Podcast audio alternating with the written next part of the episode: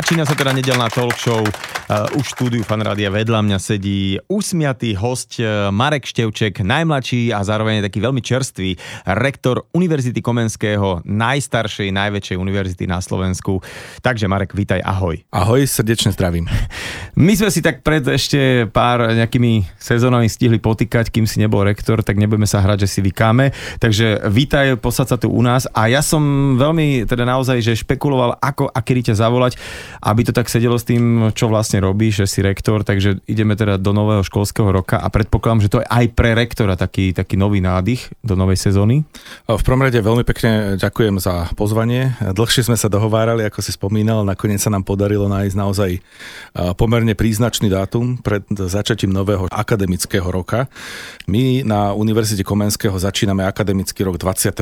septembra. No ale e, sú tam nejaké prázdniny tiež, asi nejaký júl, august sa tiež ráta aj pri vysokoškolákoch mm, niečo? Určite áno, samozrejme. No a čo robí vlastne taký pedagóg, alebo vyšší pedagóg, alebo človek vo vedení počas tých prázdnin? Je to tak, že vlastne odozdajú sa nejaké tie indexy a práce trala a dva mesiace ste na dovolenke, alebo naopak? Ono asi záleží od toho, že či si e, poviem to tak, že radový pedagóg, alebo máš to šťastie alebo smolu, že si teda vo vedení či už fakulty alebo univerzity. Pretože taký klasický e, pedagóg, ktorým som teda bol dlhé roky aj ja, e, tak tie prázdniny väčšinou využíva na to, že je pokoj, kľud, nemáš nejaké akademické povinnosti, tak píšeš. Uh-huh. Pretože písať jednak musíš a jednak ťa to samozrejme baví. Pokiaľ si v nejakej akademickej funkcii, e, tak tie prázdniny sa ti teda rádovo stvrkávajú, uh-huh. pretože univerzitu nemôžeš nechať len tak bez vedenia dva mesiace. Takže tentokrát som mal dovolenku síce 3 týždne, ale z toho tak v priemere 3 krát do týždňa som bol na univerzite. Aha, aha čiže to, áno, to je taká tá dovolenka, že vlastne si aj tak, eh, že žena sa pýtala, že kam ideš, zase na univerzite? Si mi slúbil, že jeden týždeň budeš bez univerzity. Niečo na ten štýl, hej. Nie, poznám to aj ja doma. No, poďme ešte tak krátkosti, preletíme takú tú tvoju profesnú kariéru, lebo si najmladší rektor, teda čo som si googlil, nepoznáme žiadneho mladšieho. Či, ako to je? Poznáš nejakého mladšieho? Eh, nepoznám, ale teda úplne čestne eh, sme sa zahlbili v histórii Univerzity Komenského a minimálne e, sme narazili v prv, za prvej republiky, myslím, že bol kto si mladší. Tak dobre, za prvej republiky, ako si aj naznačil. uh, to je ináč halus, že presne ti to tak vyšlo, že na storočnicu, že presne má 100 rokov ukačko a ty na storočnicu nastúpiš ako jednak rektor a jednak teda najmladší rektor. Je to neuveriteľné pre mňa v podstate doteraz. E, doteraz sa z toho spamätávam. Nebol v tom nejaký zámer ani zámysel, proste to tak vyšlo ale naozaj som, som hrdý na to, že som mohol priviesť univerzitu do, do druhej storočnice svojej existencie. Veľmi často sa ma pýtali, že či tu univerzita bude o ďalších 100 rokov. Som nepochybne presvedčený, že na rozdiel od nás dvoch a predpokladám, že aj väčšiny poslucháčov, tá univerzita tu určite pretrvá zo pár ďalších storočí. Ja o tebe viem, že ty máš teda dve vysoké školy vyštudované, si vyštudovaný právnik a aj filozof, ale ty si aj bol v Slovenskej akadémii vied, ak sa nemýlim. Chvíľu som pôsobil aj na, aj na Sauke a potom som bol aj e, troška v praxi, pretože ja sa teda venujem civilnému právu a e, to je naozaj niečo, čo si vyžaduje nejakú praktickú skúsenosť, takže skúšal som e, teda naberať aj takéto skúsenosti a od istého času som teda už len akademikom a žiaľ aj funkcionárom. To žiaľ hovorím preto, že Zaberiete to strašne veľa času e, produktívneho, ktoré by si samozrejme vedel stráviť niečím iným, ako napríklad učením, uh-huh. čo som teraz dramaticky musel obmedziť a teda moji kolegovia e, v kancelárii rektora ma neustále presviečajú, že ako rektor by som už nemusel učiť a že mám uh-huh. plno iných povinností. Ja hovorím, nie, nie, nie, nie, ja učím veľmi rád, takže minimálne e, prednášku a nejaký ten seminár si určite nechám. Pamätám si taký, takú debatu s jedným mojim kamarátom, tiež učiteľom, ktorý by už nemusel učiť, ale on hovorí, že vieš, ja učím aj kvôli tomu, že keď to učím, tak ja sa stále a viac, viac uh, akože vhlbávam do toho celého, do tej problematiky, lebo také rôzne otázky ti vedia tí študenti niekedy pripraviť, že ja zistím, že aby som mohol učiť, musím tú látku totálne ovládať z každej strany a že je to aj pre neho dobre v, v rámci nejakej profesie. Určite ti neklamal, asi, asi je to dobrý pedagóg. Ja to vnímam úplne rovnako a to nehovorím, pretože je to nejaké kliše, ale skutočne aj moji kolegovia vedia, že to hovorím veľmi často Niekedy ťa tí študenti prekvapia takou otázkou, eh, že ti vyslovene dá ponose, keď už si myslíš, že už niečo vieš uh-huh. a už ideš tak ako A pritom to nerobí zámerne, on, on tak zaujíma nie, vôbec, to, nie, vôbec, nie, vôbec nie, nerobia to so žiadnym negatívnym úmyslom, ale proste pozrú sa na vec z úplne inej strany, eh, ktorá teba nikdy predtým nenapadla. A toto je presne to, že potrebuješ sa udržiavať v takej normálnej zdravej kondícii, uh-huh. tak ako telo, tak aj mysel a beriem to presne tak isto ako ten tvoj kolega. No a ty si tak povedal, že bol som chvíľku v praxi, ale ja som si tu poznačil, že bol si... Ja učím veľmi rád, takže minimálne e, prednášku a nejaký ten seminár si určite nechám. Prax, hej, to je akože e, jo funkcia a teda e, ty viem, že aj paralelne stále ešte pracuješ a pracuješ na tom novom občianskom zákonníku, je to tak? Je to presne tak. Keď som za ministra Tomáša Borca bol poverený prípravou teda nových procesných kódexov, tak som to považoval naozaj za, za taký celoživotný vrchol e, svojich snách v oblasti procesného práva. No a potom prišla tá príležitosť, e, ktorá naozaj sa neodmieta, pretože sa to zveruje skutočne e, proste len ľuďom, o ktorých je predpoklad, že, že to môžu zvládnuť a to je príprava nového občianského zákonníka. Mm-hmm. A to musím povedať, že nechcem teda poslucháčov unavovať e, prílišnou prednáškou z teórie práva, ale naozaj sme posledná krajina civilizovanej Európy, ktorá nemá moderný občianský zákonník a to ma naozaj štve. Takže preto aj e, ako som sa stal rektorom, tak som prislúbil, že budem pokračovať v tých prácach, pretože to samozrejme nie je, mm-hmm. nie je práca, ktorá stojí len na tebe, si skôr nejaký manažer nejakého týmu, ktorý neustále kontinuálne tie veci posúva. Prosím ťa, uveď mi také nejaké príklady, v čom sa Slovensko líši od takého nejakého európskeho štandardu. Lebo ja si hneď predstavím nejaké, čo ja viem, predmanželské zmluvy, rovnosť pohlaví. Z okolností si spomenul presne tie dve veci, ktoré sú, by som povedal, také najakútnejšie, mm-hmm. alebo najvypuklejšie pri tých diskusiách o novom občianskom zákonníku. E, veľmi v skratke, e, sme jedna z absolútne posledných krajín, ktorá má ešte za socializmu, za hlbokého socializmu príjmaný občianský zákonník mm-hmm. z roku 1964. Nie celkom už proste vyhovuje naturelu moderného človeka, nie len e, teda v otázkach toho rodinného práva, ako si spomínal, ale aj to je samozrejme otázka na hlbokú diskusiu.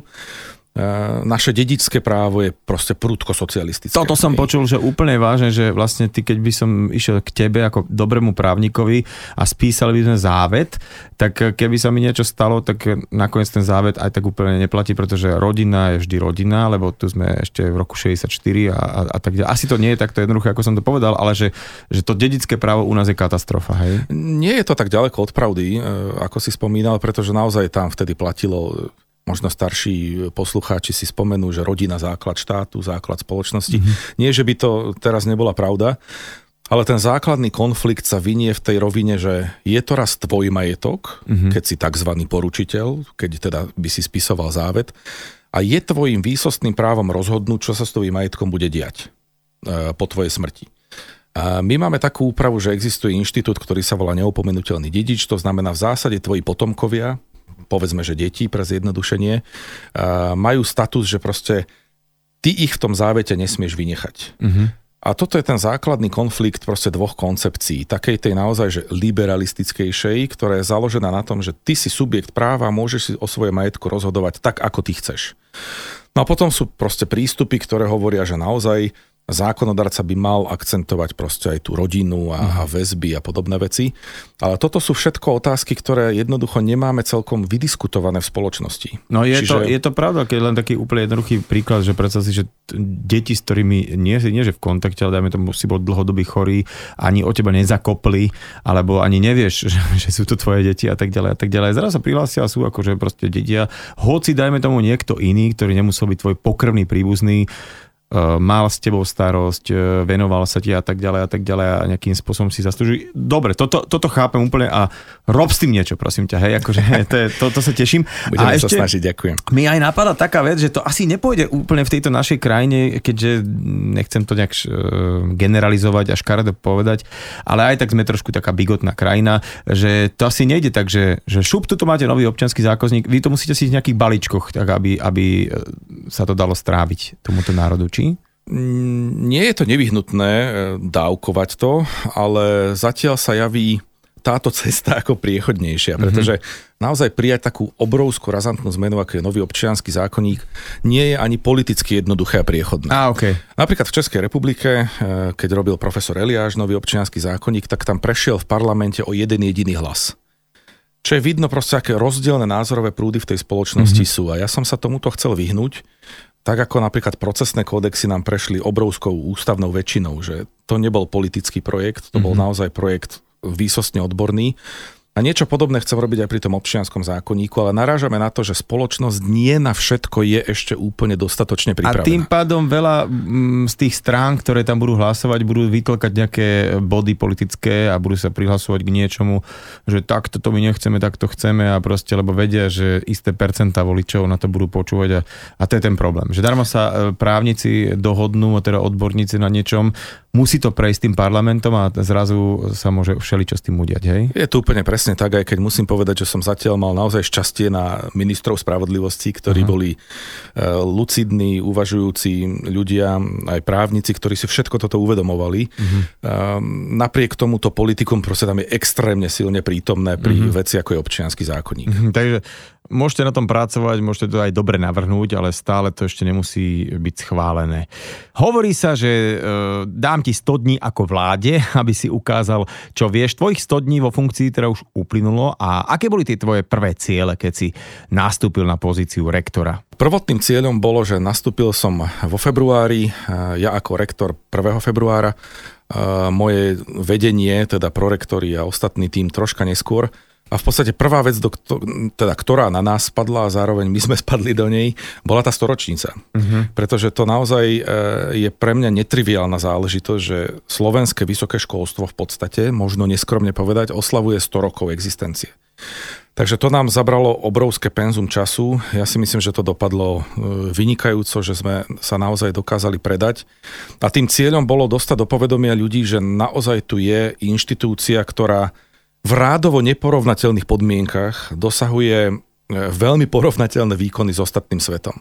Aby som to mal, keby som to mal nejako priblížiť, tak náš rozpočet je oproti iným európskym univerzitám v podstate zlomkový až smiešný. Čiže také isté univerzity, ktoré majú plus minus toľko isto študentov, plus minus ten istý kredit tí študenti majú, keď výjdu z tej univerzity v rámci nejakého zamestnávateľa a tak ďalej a tak ďalej, tak majú možno aj 10 krát väčší rozpočet, ak tomu rozumiem. Áno, je, je to tak. Naozaj dokonca jedna z tých veľmi príbuzných univerzít má presne 10-násobne väčší rozpočet, ako máme my.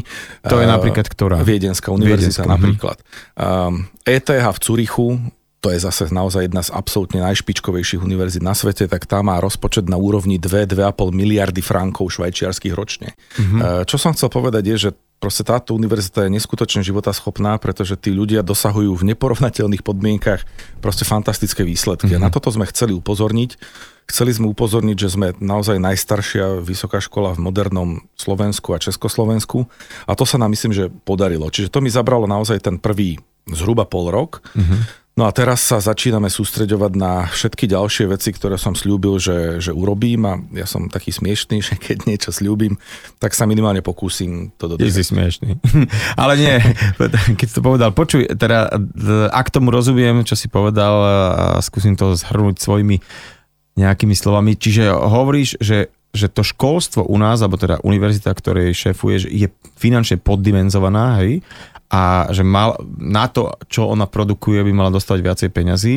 A druhá vec, keď si hovoril o, tom, o, tom, o tej propagácii, že to sa mi tak nevidí, že taký slavý marketing majú tieto školy, lebo vieš, z každej strany sa tak valí taká informácia, že v Čechách, v Brne, v Prahe a všetky tie univerzity sú strašne super, treba tam ísť študovať a tak, taký, taký, neviem aký podprahový sociálno-sieťový marketing a ako keby tie naše školy na to nejak tak dlabu z nejakého dôvodu, že prečo a že či, či s tým sa bude niečo robiť. Teraz to bude vyzerať, že sme sa prudko dohodli, e, ale teda naozaj snáď mi potvrdí, že sme sa nedohodli na, na tejto otázke, lebo e, ten marketing bol jeden z mojich e, štyroch takých základných pilierov, keď som nastupoval do funkcie, že toto chcem zmeniť. Mm-hmm.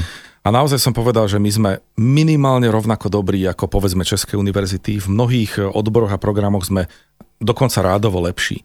Naozaj nám troška pokrivkával ten marketing, čiže to je jedna z, z oblastí, na ktorú sa brutálne chcem fokusovať. Prvýkrát v histórii univerzity som vytvoril post prorektora pre PR a marketing. Mm-hmm. Rado, Mas- Rado Masaryk ho zastáva. A myslím si, že odvádzajú aj jeho ľudia výbornú prácu, že postupne sa naozaj dostávame do povedomia rádovo inak a toto je naozaj trend, v ktorom by som chcel pokračovať. No ja verím, že tento marketingový plán vám vyjde a dáte teda ľuďom dostatočne najavo, že ste naozaj kvalitnou univerzitou. Ako ty vnímaš dnešných študentov z toho pohľadu, že ako si oni vyberajú vysokú školu? Zložitá otázka, ak môžem začať takou, že veselá príhoda z natáčení. Poď. Mal som a stále mám kolegyňu latinčinárku na Filozofickej fakulte, ktorá teda skúšala študenta tú latinčinu a nešlo mu to do hlavy, nešlo, nešlo, nešlo a študoval archívnictvo, kde teda tú latinčinu by som povedal, že Potrebuje, jo, potrebuješ. No. Tak sa ho spýtala už asi na neviem koľkýkrát, že prečo sa rozhodol študovať archívnictvo, keď ho to evidentne nebaví. No on teda povedal dva základné dôvody, že poprvé teda, že stojí mu tu električka, OK. okay. A že teda keď si prechádzal ten zoznam študijných odborov, takže A, archívnictvo, tak ďaleko, ďaleko nezašiel. Ale to naozaj by som bral ako skutočne na odľahčenie. Eh, dnešný mladý človek sa rozhoduje podľa, myslím si, že rádovo iných kritérií, ako sme sa rozhodovali my, naša generácia, teda husákových detí. Eh, určite sa rozhoduje aj pod dojmom toho, aké signály tá univerzita vysiela. Uh-huh. A toto poviem, poviem to všeobecne, ale nech si každý vzťahne z toho na seba, čo uzná za vhodné. Mnohé, alebo mnohé, niektoré naše univerzity sa správajú tak, že eh, buďte radi, že máte možnosť tu študovať. Tá doba je za nami dnes mhm. sa o študenta musí oveľa viac bojovať, musíte oveľa viac ukázať to, že, že máte tú kvalitu. A to je zase ten marketing. Čiže nechcem povedať, že sa rozhodujú len pod dojmom tohto. Ďalší faktor je veľmi závažný a to sú rodičia. A rodičia, ako každý normálny človek, ktorý žije v tejto krajine, Chce nie vždy sa dočíta v novinách o tom, že že slovenské univerzity sú kvalitnejšie ako tie ostatné. Niekedy sa dočíta skôr opak. Čiže toto je faktor, ktorý proste budeme musieť zmeniť. A trvám na tom, že tá kvalita tu je, v mnohom naozaj brutálna kvalita, ale vraciame sa stále v kruhu, ten marketing a PR je to, proste obal predáva, nebudeme si mm-hmm. nič mhm. nahovárať. Mm-hmm.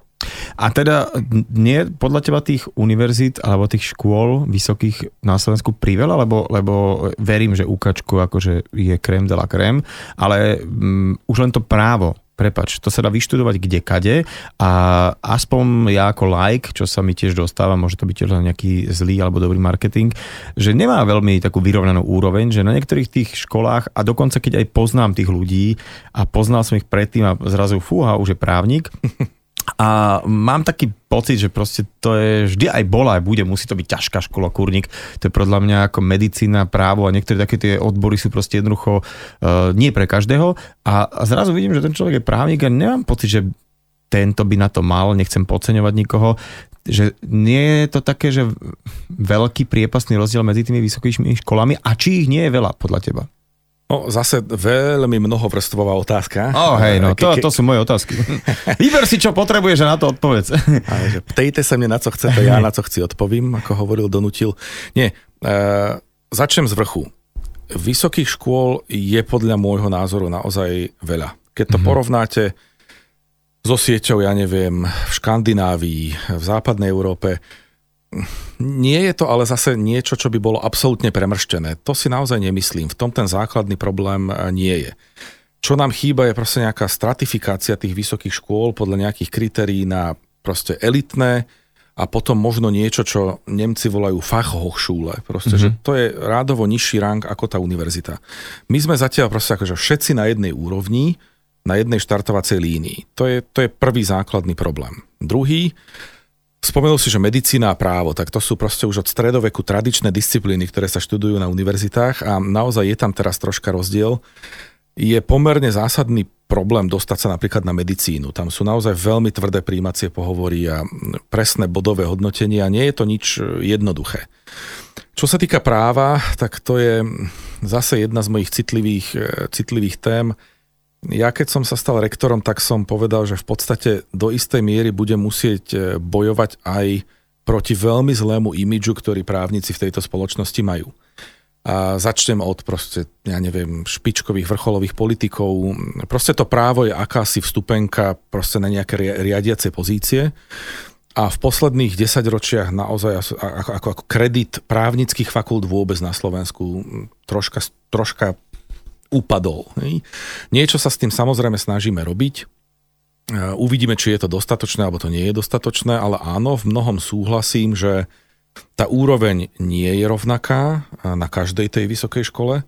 Niektorá vysoká škola je lepšia v tom, iná je lepšia v onom, ale zatiaľ podľa teda mnohých kritérií, najmä tých medzinárodných rankingov Univerzita Komenského je stále proste najlepšou slovenskou univerzitou. Tak ale ako rektor tejto univerzity ani iné by si nemohol povedať. Eh, keď má človek vlastne nejakých 16-17, tak vtedy asi niekedy začína rozmýšľať nad výberom svojej vysokej školy a aké parametre by tam mal nejakým spôsobom hľadať. Z hodou okolností mám eh, sociologickú vzorku doma, pretože mám 16-ročnú dceru. OK. E, tak to s ňou pomerne často trénujem. Budem hádať, na akú školu ide? Oho, tak to by si sa čudoval. Teraz je teda, musím sa pochváliť na, na mojom gymnáziu, na metodke. Ja som teda metodkár a pokračuje v rodinej tradícii. A už tak opatrne sa začíname venovať téme, že kam na vysokú školu. No a samozrejme ako generačne, príslovečne, ona chce ísť von. A len von, von, von, hej, mm-hmm. študovať. A keď sa jej teda pýtam, že, že prečo, a dopustím sa teda logickej chyby, že myslím si, že tak uvažuje viacero stredoškolákov v jej veku, tak naozaj, keď ideš hlbšie a hlbšie, tak zistíš, že je to zas o tom marketingu. E, že proste lepšie sa predávajú tie školy, ktoré sú v zahraničí. A celkový ten mierne negativistický obraz, ktorý na Slovensku sa vytvára o slovenskom vysokom školstve, tiež zohráva svoju, e, svoju rolu. Ale čo by som povedal teda tomu 16-17 ročnému stredoškolákovi, to isté, čo svojej cére, e, zváž si, čo chceš študovať, aby to bolo rozhodnutie nechcem, aby to vyznalo pateticky, ale proste srdcom, hej, že, že viem, že chcem študovať toto. Mm-hmm. Nedaj sa úplne ovplyvniť e, tým, čo ti hovoria rodičia, pretože si často projektujú svoje vízie a predstavy e, do svojich detí. E, zamysli sa aj nad ekonomickými možnosťami, ktoré proste máš alebo budeš mať. A, a toto všetko by ti malo vytvoriť proste nejaký obraz o tom, že kam si tú, tú prihlášku podám. Uh-huh. A to, čo si povedal, že srdcom naozaj uh, v mojom nejakom tom veku, kedy sa rozhodoval, tak tam, tam bolo to, že ale čo, kde sa potom zamestnáš tým, aby si tu ulice nezametal, keď budeš mať takú a takú školu. Ale presne dnes sa dá, že keď má niekto, že chcem byť podmorský biológ, tak to môže ísť študovať a ak je ten človek šikovný, tak si nájde na to nejaké granty alebo nejaké programy. Ale dajme tomu, ak, ak je to niečo, čo sa dá študovať na Slovensku, dajme to na ukačke, tak uh, ide veľká ja si myslím, že aj rozumná vec ostať doma a učiť to, ako si presne povedal, od ľudí, ktorí sú veľmi kvalitní a ktorí aj v podmienkach, ktoré nie sú úplne najvác, tak dokážu takto e, naučiť. Ale čo tam možno tá, taká tá vedecká uh, stránka to, tej výuky, lebo vždy tie univerzity boli o tom, že tam zároveň prebiehala nejaká vedecká činnosť, že má to aj pri takomto poddimenzovanom financovaní uh, nejaká univerzita ako UK šancu nejakým spôsobom, aspoň teda vyrovnanie s tými nejakými viedenskými? Určite držať? má, toto je ako veľmi jednoduchá odpoveď. E, zrovna o tej podmorskej biológii som si neistý, či je to, to som fakt, že strúhal niečo, že čo, čo dám úplne mimo. programov, ktoré ponúkame. Uh, nie, to je na tomto fascinujúce, že, že proste tí ľudia dokážu produkovať absolútne špičkovú vedu na celosvetovej úrovni v podmienkach, ktoré sú proste tristné a, a, a mhm. zúfale v porovnaní s ostatnými. Takže áno, máme naozaj študijné programy a odbory, v ktorých sme top špička dokonca celosvetovo. V mnohých sme špička, povedzme, na európskej úrovni, v niektorých sme priemer a naozaj, ako jasne, nájdu sa aj podpriemerné e, študijné programy. Nebudeme menovať, hej. Máme tých študijných programov cez 860, ktoré, okay. ktoré ponúkame. Takže tá, tá škála je obrovská. V podstate mohli by sme povedať, že čokoľvek si teraz zmyslíš, okrem teda, no ty si si vybral zrovna tú podmorskú biológiu. Ja som si nevybral, ja som to len tak povedal, že, že, že, že či to tak... Koľko vlastne fakult je nauka? 13. 13. Máme, máme 13 fakult, čiže naozaj s trochou nadsázky môžeme povedať, že čokoľvek si zmyslíš, tak vieš mm-hmm. na UK študovať. Jej takmer všetko vieš na UK študovať. A k tej produkcii celosvetovej, e, alebo teda celosvetovo špičkovej vedy, tak e, stále UK v tých absolútne top publikáciách, to sú tzv. karentované časopisy, mm-hmm. tak e, tam sme spolu s druhou univerzitou e, najväčšou a najlepšou, to je STU, tak máme skutočne, tieto dve univerzity produkujú väčšinu, a to absolútnu väčšinu tej najšpičkovejšej slovenskej vedy. A hovorili sme, že máte 13 fakult, každá má svojho dekana, ale asi nie všetky sa dajú držať na tej svetovej úrovni, ako si hovorilo, že niektoré odbory naozaj sú také.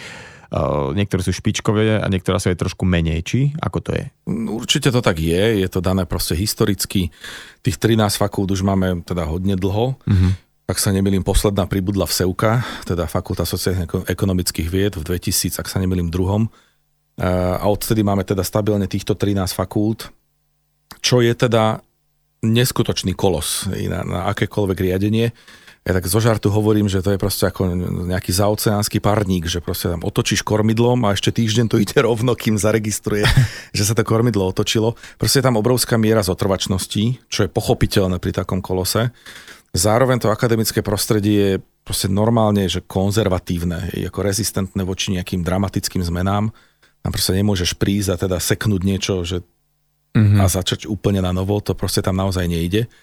Takže áno, všetko toto, no a, pr- a ľudia. Je to práca s ľuďmi a tých ľudí máme proste, už len študentov máme okolo 22-23 tisíc na Univerzite Komenského. Temer 5 tisíc zamestnancov.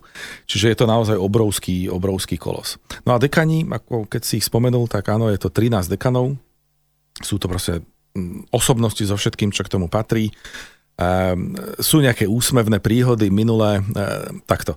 Cez prázdniny je čas príjimačiek, ja teda rozhodovanie o príjimačkách, a minule mi volá teda moja osobná asistentka, že sa ma domáha nejaký pán starší, 70 ročný, ktorý proste silou mocou chce hovoriť s rektorom. No to nie je také jednoduché, nepustí hoci koho ku mne a vysvetlo, že e, pánovu vnučku neprijali na filozofickú fakultu, na akýsi študijný odbor, na že on teda sa domáha, aby som ja zjednal nápravu.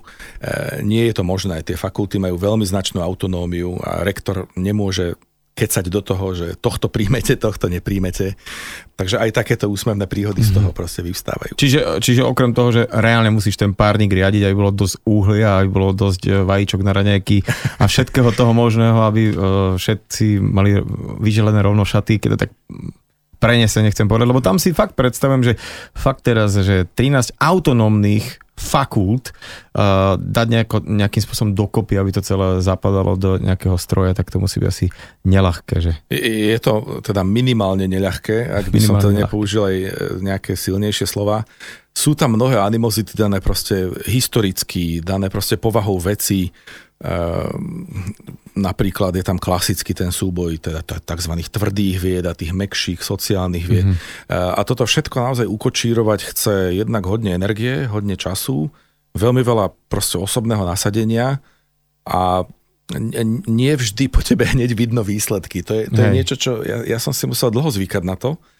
Že niečo že, urobíš a je to až za 5 rokov e, cítiť, alebo za 3 roky. Hej, že... Nadnesenie to povedzme takto, že proste vydáš nejaký pokyn, že proste želáš si niečo takto a takto a než to prejde proste tými procedúrami, tak to chvíľu trvá, čo teda aj mne dlho trvalo, kým som si na to zvykol a stále si na to nie som ochotný celkom zvyknúť, mm-hmm. že proste aj na svojich ľudí tlačím možno niekedy viac, ako je, ako je potrebné že veci by nemali trvať tak dlho, pretože tá odozva by mala byť rádovo kratšia. No musím povedať, že pre mňa by to bolo vlastne také trošku demotivujúce, že keď makáš na niečom a tú prácu a tú úrodu nemôžeš zožať nejak skoro a musíš čakať toľko. Ako ty vnímaš e, tie záverečné práce, ktoré sa píšu? Lebo naozaj tých tém je taký trošku obmedzený počet a mm, niekedy sa to opakuje. Robí sa potom s tým niečo, alebo to len je to taká povinná jazda, že sa to založí a vybavené. Ako to ty vlastne celé vnímaš? No, uh teraz e, poviem niečo, čo keby som nedovysvetlil, Dobre, tak, tak mám ako po, pomerne prúser. Ja som nepísal žiadnu prácu, ani diplomovú. No. Dovysvetli, dovysvetli rýchlo. tak, tak, tak. Nikto ju nepísal za mňa, nič podobné. Proste my sme mali, ja som končil v 99. a tam bol úplne iný systém štúdia. My sme nepísali vôbec žiadnu záverečnú prácu. Uh-huh. Nemali sme to rozdelené na, tak ako hovoríš, na bakalár, magister, prípadne to tretie stupňum, e, tretí stupeň PhD. To je výsledok až tzv. bolonského procesu, e, bolonskej deklarácie, ktorú proste európske krajiny postupne začali implementovať. A tá implementácia znamená, že vysokoškolské štúdium sa rozdeľuje do troch stupňov, štádií, nazvi to ako chceš. Bakalár, magister a potom to doktoránske štúdium, ktoré je zakončené tým titulom PhD. Každý tento stupeň má byť zakončený proste nejakou štátnou záverečnou skúškou A predmetom tej štátnej záverečnej skúšky je spravidla aj teda nejaká práca, ktorá osvedčí v takej či onakej miere proste to, či si schopný samostatne pracovať s literatúrou, či už e, v tom, povedzme, v tom najnižšom, keď si sa pýtal na tú bakalárku, tam asi nikto neočakáva, že, že objavíš Ameriku mm-hmm. alebo vyriešiš nejakú nevyriešenú zabudnutú rovnicu. Hej? A naozaj to má osvedčiť, že si schopný preniknúť do toho odboru, si schopný samostatne spracovať proste nejakú ucelenú prácu. Na magistersku už je to dokonca aj nejaký stupeň proste vedeckého poznania, no a PhD to už je samostatný vedecký výskum. Ja si myslím, že to zmysel má. Mne napríklad chýbalo to, že som nepísal ani bakalárku, ani diplomovku. A potom som až písal že rigoróznu prácu. O Čiže vás vyskúšali? Nás skúšali uh, vyslovene akože štátnicovo, uh-huh, že proste vyťahol si si otázky, klasika. A odpovedal si a zhodnotila komisia, či je to OK, je to OK. A myslím si, že to má svoj zmysel uh, aj to písané slovo, pretože uh, moja dcéra už si s frajermi nepíše listy ako ja. Komunikujú skratkovito, skratkovito SMS-kami, mobilnými aplikáciami, neviem čím. A aj psychológovia a sociológovia varujú, že slovná zásoba sa nám proste stenšuje. Teda týmto nasledujúcim generáciám, respektíve sa obohacuje o iné vplyvy, ktoré zase mm-hmm. sme nemali my, aby som nebol taký, že všetko pred nami Jasné. E, bolo dobré a po nás už je to len zlé. Čiže Eh, je to naozaj aj na, na to, aby si sa vedel koncízne, ale zmysluplne vyjadrovať. Čiže ja, ja si myslím, že je to fantastická vec. Takže dohodneme sa, že sme došli k záveru, že záverečné práce by vysokoškolákov nemali obchádzať. Ty si elitný právnik, ktorý sa teda význa v tom, čo robí veľmi dobre a nedá mi neopýtať sa takúto vec. Ako ste vy ako akademická obec vnímali takú tú kauzu, no keď niekto teda zjavne svoj titul nezískal úplne čestným spôsobom, že si svoju záverečnú prácu nepísal sám, Um, vieš, spomínali sme ten marketing, na ktorom makáte, aby ste prezentovali e, tú akademickú obec, tie vaše univerzity v najlepšom svetle. A zrazu príde takáto kauza a keď si vlastne človek uvedomí, že vlastne dá sa na Slovensku uh, kúpiť titul, či, či vlastne tá akademická obec sa nemala nejako hlasnejšie ozvať a že by mu ten titul nejak zobrali, alebo či nie? Ako právnik teraz musím byť ten zlý, že on, ono sa to proste nedá. Okay. Vrátiť ten titul, nedá sa to odobrať, neexistujú na to mechanizmy vo vysokoškolskom zákone. Skutočne objektívne proste nie, nedá sa to. Okay. Naozaj, že nedá. Pokiaľ sa týka tej morálnej roviny, ja si myslím, že akademická obec sa ozvala. Otázne, či sa mohla, mala ozvať razantnejšie, viac, skôr, neskôr. Uh, ja nechcem hovoriť za nikoho iného, len za, za teda svoju materskú univerzitu. Hoci ak teda hovorím o nejakých konkrétnych časových rámcoch, uh, tak sa to dialo vtedy, keď som ešte nebol rektor. Bol som prorektor pre legislatívu a právo a Univerzita Komenského na poput svojej filozofickej fakulty, to treba otvorene povedať, vydala veľmi ostré stanovisko, ktoré proste tieto e, akademicky neetické praktiky proste odsudzujú. Ja, keď som nastúpil do funkcie, tak som e, veľmi ako dramaticky akcentoval niečo ako vznik etickej rady uh-huh. Univerzity Komenského, ktorá teda tieto veci bude mať všetky na starosti pod drobnohľadom. Máme etický kódex, v rámci ktorého sme teda prepracovali niektoré ustanovenia, čiže áno, poučili sme sa z toho krízového vývoja a myslím, že, že ako na nejakú očistu to proste bolo dobré. Naozaj nechcem polemizovať o tom, že kedy a ako sa má akademická obec ozývať pri, pri konkrétnych proste ľuďoch a kauzách, a, ale pokiaľ ide o problém, tam sa má podľa môjho názoru akademická obec ozvať vždy a zásadne. Mm-hmm. Pretože akademická obec je v mnohom proste hybnou silou spoločnosti od študentov. Je to taká autonómna akože, tak, tak. Uh, akože krajina v krajine, čo sa mi vždy páčilo, že v podstate aj ke, akože keď si už vstúpil medzi študentov, tak si vstúpil niekam, kde akože platia všetky pravidlá, čo aj vonku, ale ešte niektoré ďalšie. To znamená, že to je celé ešte slobodnejšie a ako keby také morálne čistejšie, alebo ako by som to nazval, že v podstate, vieš, vždy keď sme boli mladí, tak sme to tak uh, horkokrevnejšie každú krivdu prežívali a to je aj dobré, ja si myslím, že vlastne že sa to stále medzi tými študentami deje, že študenti prídu na ulicu vždy ako prvý, keď aj e, sa čokoľvek deje v spoločnosti, lebo berú to fakt veľmi osobne, lebo pred sebou mali celý život. A ja, ja si myslím, že presne takto to má byť.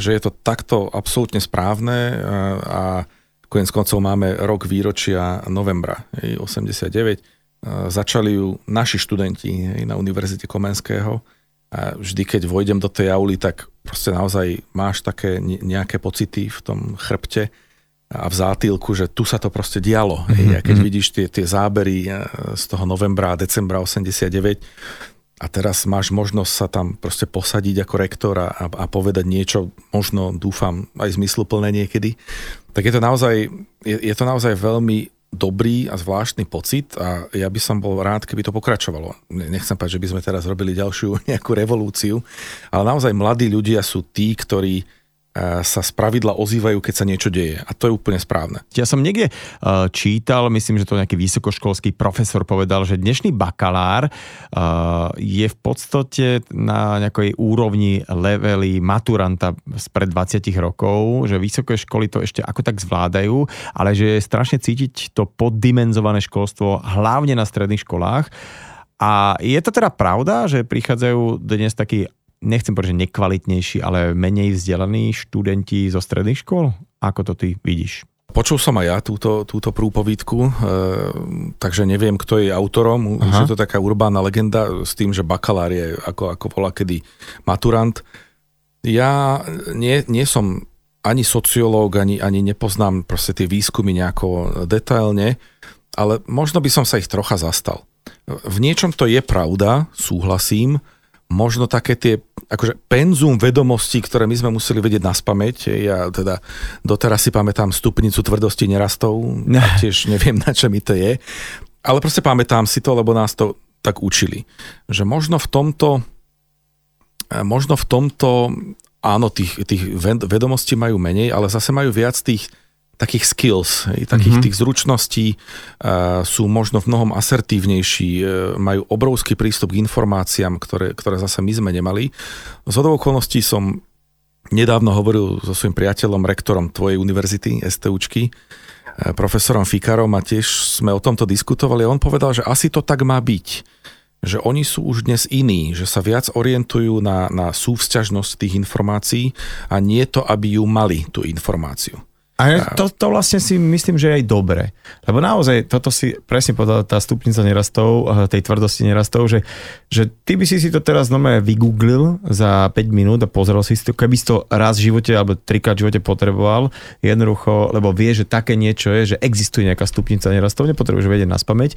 A uh, naozaj rozmýšľam, že veľa vecí do nás niekedy bolo napchaté, ktoré fakt nepotrebujem chémiu a fyziku sme mali extrémne ťažkú a akože čo je dobré na jednej strane poznať nejaké veci, ale tiež to bolo niekedy zbytočné drtenie sa. A dá ti to rozhľad. Dá ti to naozaj proste e, rozhľad v tom, že ťa povedzme neopijú rožkom v niektorých veciach. Ale súhlasím s tým, že oveľa viac by sa malo asi rozvíjať proste myslenie. Je otázne, či tam dodáva to adjektívum kritické mm. myslenie. Mm-hmm. Proste podľa mňa, kto, kto myslí, tak e, musí myslieť aj v kritických súvislostiach, inak to nie je myslenie. Ale dobre, nazvime to teda kritické myslenie, e, že to je dnes asi dôležitejšie v tejto dobe ako penzum vedomostí, pretože e, strašne veľa vecí, čo sme sa my učili, dnes neplatí.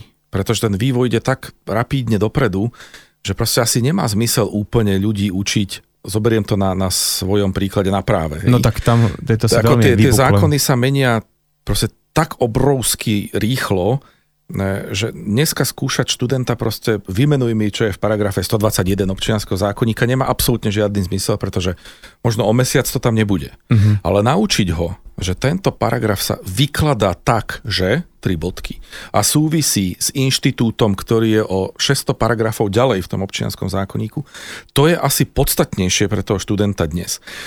Tá stabilita legislatívy e, za, za čias povedzme našich otcov bola taká, že on keď sa raz naučil ten občianský zákonník, vybavené. tak v podstate 20 rokov mal vybavené. Hej. E, veľmi to zjednodušujem, ospravedlňujem sa, ale v podstate to tak bolo. Dnes sa občianský zákonník mení proste 4, 5, 6 krát ročne uh-huh. a, a oveľa dôležitejšie je toho študenta naučiť, ako je to povestné, že teda chytať ryby a nie mu dať tú rybu, že tu na najeca. Tak toto sa mi veľmi páči, ako si povedal. A vráťme sa k tej téme ešte výberu vysokej školy. Uh, tak mi napadá, či to nie je tak trošku aj o tom niekedy pre niektorých študentov, že vyberám si aj takú vysokú školu, ktorá má dobré internáty, nejaké športoviska, lebo predsa len je to takých 4, 5, 6 rokov úplne autonómneho života. Či to s tým ako súvisí? Nepochybne áno. Toto je vec, ktorú si naozaj uvedomujeme, že dnes tí mladí ľudia legitímne rozmýšľajú proste úplne inak ako my a jeho voľbu ovplyvňujú naozaj aj veci ako sociálne zázemie, kultúrne, športové vyžitie, čo mi vlastne keď to poviem takto, čo mi to mesto ponúka, do ktorého idem študovať. Poviem príklad, to je môj obľúbený tiež, uh, Olomouc. V podstate malé mestečko, kde tá univerzita, Univerzita Palackého v Olomouci, je proste centrom, okolo ktorého osciluje život toho mesta.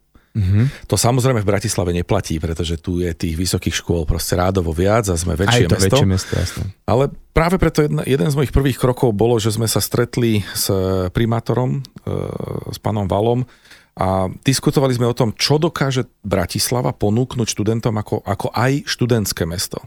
Čiže áno, toto sú všetko veci, ktoré ovplyvňujú to rozhodovanie. No a tie internáty, to je, to je teda obrovská bolesť, e, najmä Bratislavy. Hej. Nechcem zase nariekať, ale Bratislava má proste jednu veľkú smolu, že v zásade nemôže čerpať eurofondy, pretože sme akože najrozvinutejší región, čiže eurofondy nemôžeme čerpať, lebo. Hej.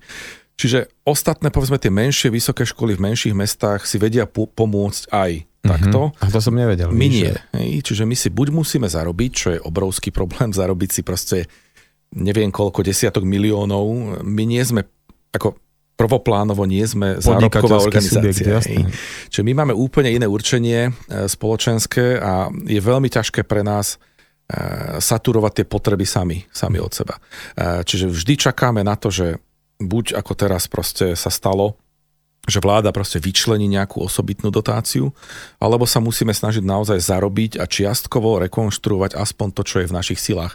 Čo sa apropo deje, len to zase nie je možno vždy úplne vidieť. Mm-hmm. Napríklad teraz sme vymenili výmenikovú stanicu na mlynoch a meníme tam výťahy a okna, ale nie je to stále proste nový, moderný, krásny internát, na ktorý proste nemám ako, ako vysoká škola, aby som postavil teraz z brusu nový internát na Mlinskej doline. Ale ty si povedal aj takúto peknú vec, že nie je to len o tých internátoch, ale je to aj o tom, že aký život to mesto ponúka pre tých študentov, teraz nemyslím, že aké krčmy tam majú dookola, ale aj to, že idem tam na 5 rokov a za 5 rokov sa môžem stať úplne iným človekom, lebo som sa dostal do divadiel, do kín, mohol som eh, popri tom pracovať nejakým spôsobom. Už ako eh, študent som mohol v tom, čo študujem, nejakú prax získať a tak ďalej a tak ďalej. A to si myslím, že Bratislava má veľkú výhodu oproti iným mestám, lebo je to hlavné mesto a zároveň má taký, taký ten genius noci, že naozaj, že v tejto Bratislave sa všetko deje. Že to máš výhodu, že, že zrovna UK je v Bratislave, nie? Áno, z tohto uhla pohľadu nepochybne áno. A nemyslím len voči, uh, ja neviem, Brati, teda Banskej Bystrici, Košice, ale vôbec aj možno voči iným mestám okolo, nie? Isté, aj keď tu treba povedať, že stále proste máme rezervy hej, v spolupráci s hlavným mestom, preto som rád, že v podstate aj s primátorom Valom sme našli spoločnú reč, aj s rektormi teda bratislavských univerzít, že stále je proste čo zlepšovať, ponúkať rôzne ja neviem, zľavy na, na cestovnom, ponúkať zľavy e, cez proste IC karty na kultúrne, športové podujatia. Toto všetko sú veci, ktoré proste treba reflektovať e, a máme, máme v tom proste medzery a rezervy, mm-hmm. to mhm. treba priznať a, ale postupne sa snažíme to zlepšovať. Ale to sa mi páči, že to celé uvedomujete, tieto nedostatky a že sa na tom robí s mestom. Takže verím, že budúce generácie študentov sa budú mať ešte lepšie ako my, keď sme študovali.